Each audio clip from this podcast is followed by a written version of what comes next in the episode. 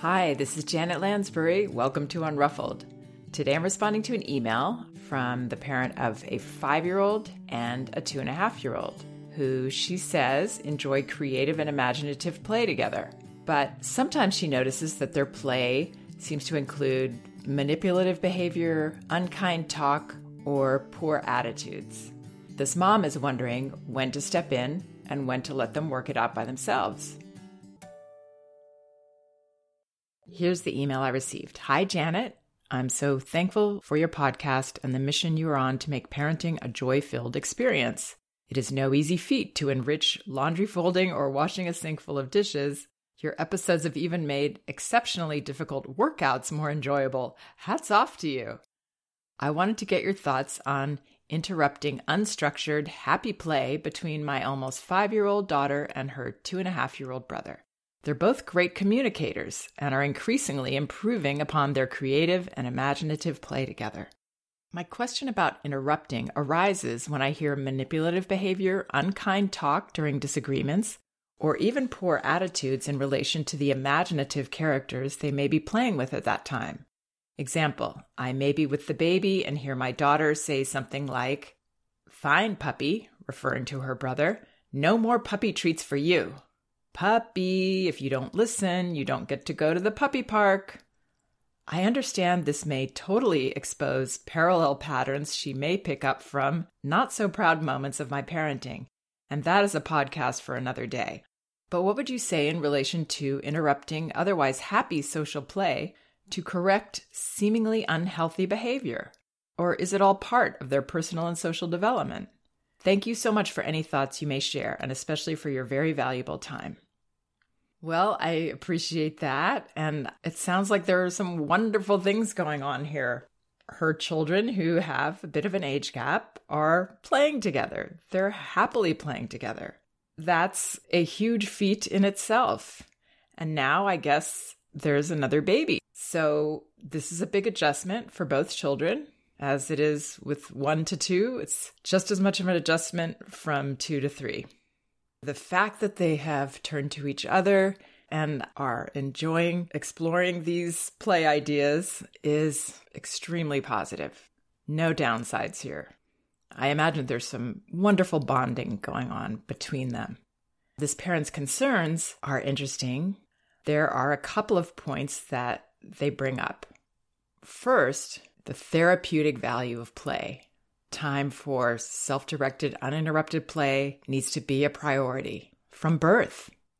That we allow time for children to process situations, to daydream, to explore these different scenarios as her children are doing, to work through them, to understand them better, to figure them out.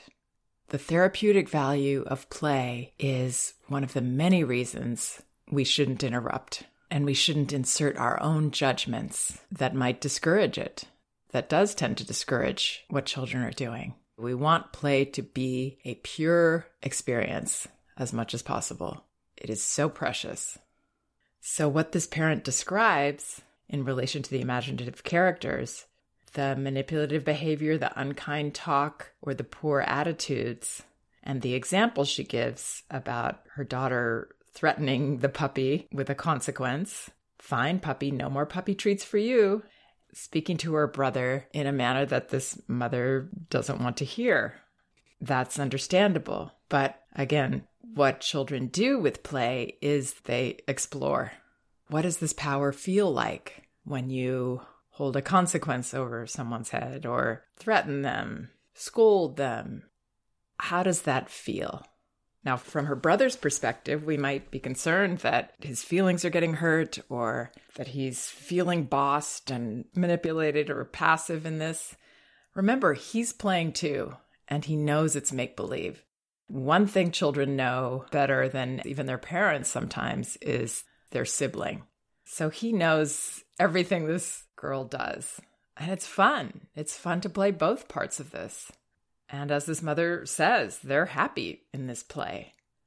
So I don't think if one of her concerns is that he's somehow uh, being affected negatively by this, I would take that concern off your plate. I believe that's untrue.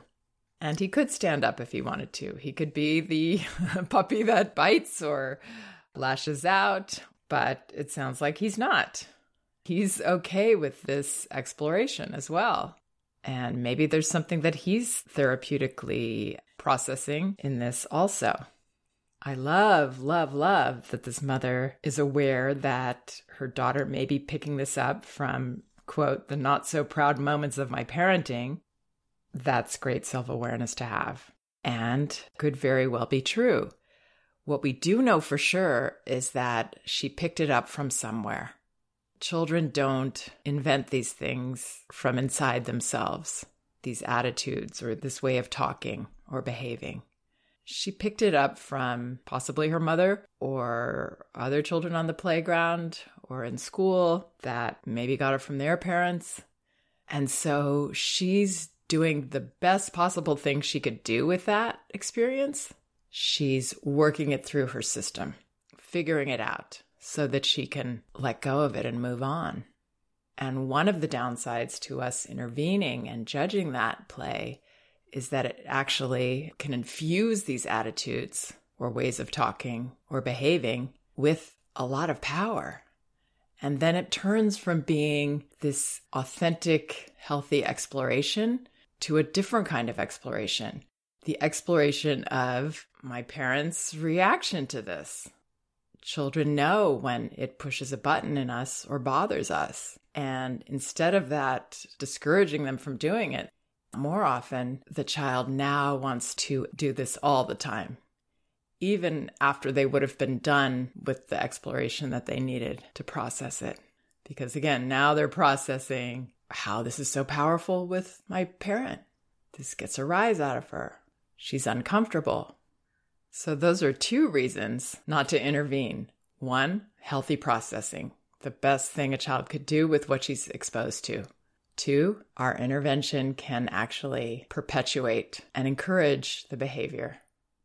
Now, these kinds of questions often come up in regard to things like gunplay or being scary monsters. Parents have asked me about the child hurting a doll or a stuffed animal and if they should intervene in that. All of these things fall into the category of a child needing to process what they've been exposed to. That is their inclination, and they work through it until they get to the end. We see this in other ways. We see this in children being exposed to something that confused them or disturbed them, and they might play it out or they might ask a lot of questions of the parent ask the parent to go over that story again and again. And that comes from this same instinct to process and process to completion, which only that child knows when they're done. To give another example, a parent I know once asked me, she explained that her partner had taken their daughter, who was four at the time, to see an animated movie that this parent would not have wanted her daughter exposed to. There were some kind of sexualized images in it. And this parent, who is very sensitive and aware, knew that her daughter wouldn't understand some of it and that it would be a little uncomfortable for her to be exposed to this. But then she said that her daughter wanted one of the figures. She wanted a doll of one of the characters. It was, I guess, dressed sort of sexily and of course, the parents' first instinct was, no, I don't want her to have that doll. And I think she was surprised at first when I suggested that if the parent didn't mind spending the money and all of that, she might actually consider getting her the doll. Because then her daughter would have the opportunity to work through anything that had confused her or disturbed her that she had been exposed to. And she could use this doll to play out that experience. So, anyone who's read my posts or listens to my podcast will know that I revere children's play for so many reasons, and this is a big one. They have such healthy instincts, they know what they need to work on. And this can give us a lot of relief, actually, that we don't have to worry about that. Yes, if the play became physical and she was being rough with her brother, or vice versa, or there was some physical actions being taken, touching her brother when he didn't want her to touch him, that's when I would intervene. And even then, I would do it from a neutral place of, oops, no, I can't let you do that. You can play puppies, but he's saying no to you, pushing him over there. And I'm not going to let you do that. And when you intervene in that manner, children will take the direction. They're much more likely to. If they don't, it's because they're really overwhelmed and tired, and they might need you to remove them from the situation.